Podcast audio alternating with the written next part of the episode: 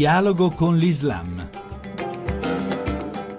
Bentornati all'ascolto di Dialogo con l'Islam da Riccardo Cristiano. Nostro ospite quest'oggi è il professor Paolo Branca, docente all'Università Cattolica di Milano e responsabile nella Chiesa Ambrosiana dei rapporti con la comunità islamica. Con lui cercheremo di capire cosa bolle nella pentola del pensiero religioso islamico contemporaneo. Professor Paolo Branca, da settimane, mesi, purtroppo l'attenzione non può che concentrarsi per quello che riguarda il mondo Stato islamico sull'ISIS, lo Stato islamico del sedicente califfo al-Baghdadi. Ma questa attenzione mediatica mette in ombra altre realtà che stanno elaborando, costruendo, portando avanti il cosiddetto Islam illuminato, dialogante, o invece questa realtà ha cancellato queste altre voci? Beh, c'è sicuramente il rischio che le notizie cattive nascondano quelle buone, ma in realtà i musulmani sono un miliardo e mezzo al mondo e quindi se fossero tutti fanatici non saremmo qui a discutere tanto amabilmente.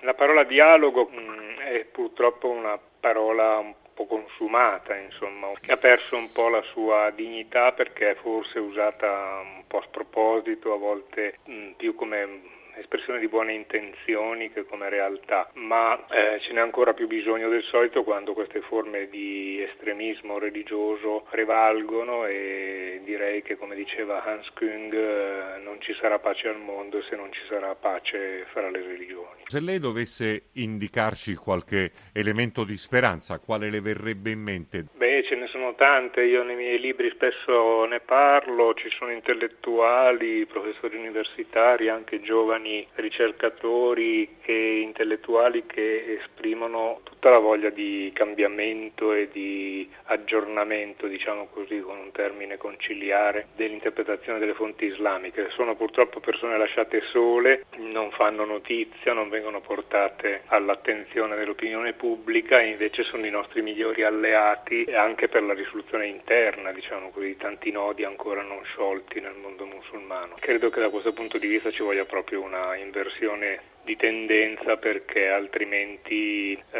avremo come interlocutori quelli che avremo scelto di prendere in considerazione colpevolmente ignorando tutti gli altri. Questa sua considerazione mi induce a chiederle, non è che il rischio è anche determinato dal fatto che nell'Islam possiamo identificare, oltre al noto filone fondamentalista e a quello che lei suggeriva, anche il cosiddetto Islam ufficiale, che però è penalizzato dall'essere per l'appunto tale, ufficiale e quindi legato a governi, regimi, sistemi che eh, di democratico hanno poco.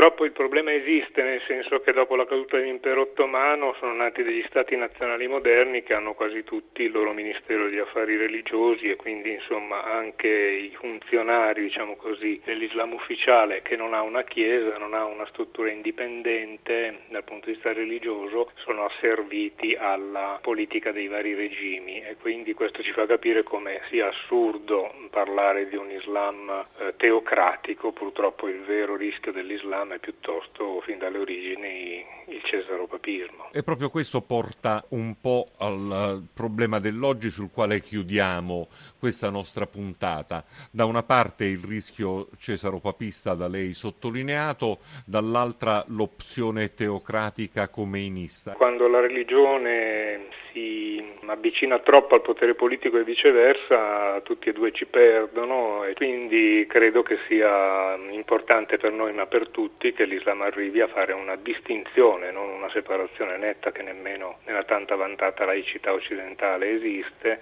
ma almeno una distinzione di campi di responsabilità e di ruoli tra le istituzioni politiche e quelle religiose. Grazie per averci seguito sin qui. Chi vuole ci può trovare anche su internet all'indirizzo dialogoconlislam.rai.it. Appuntamento a domenica prossima.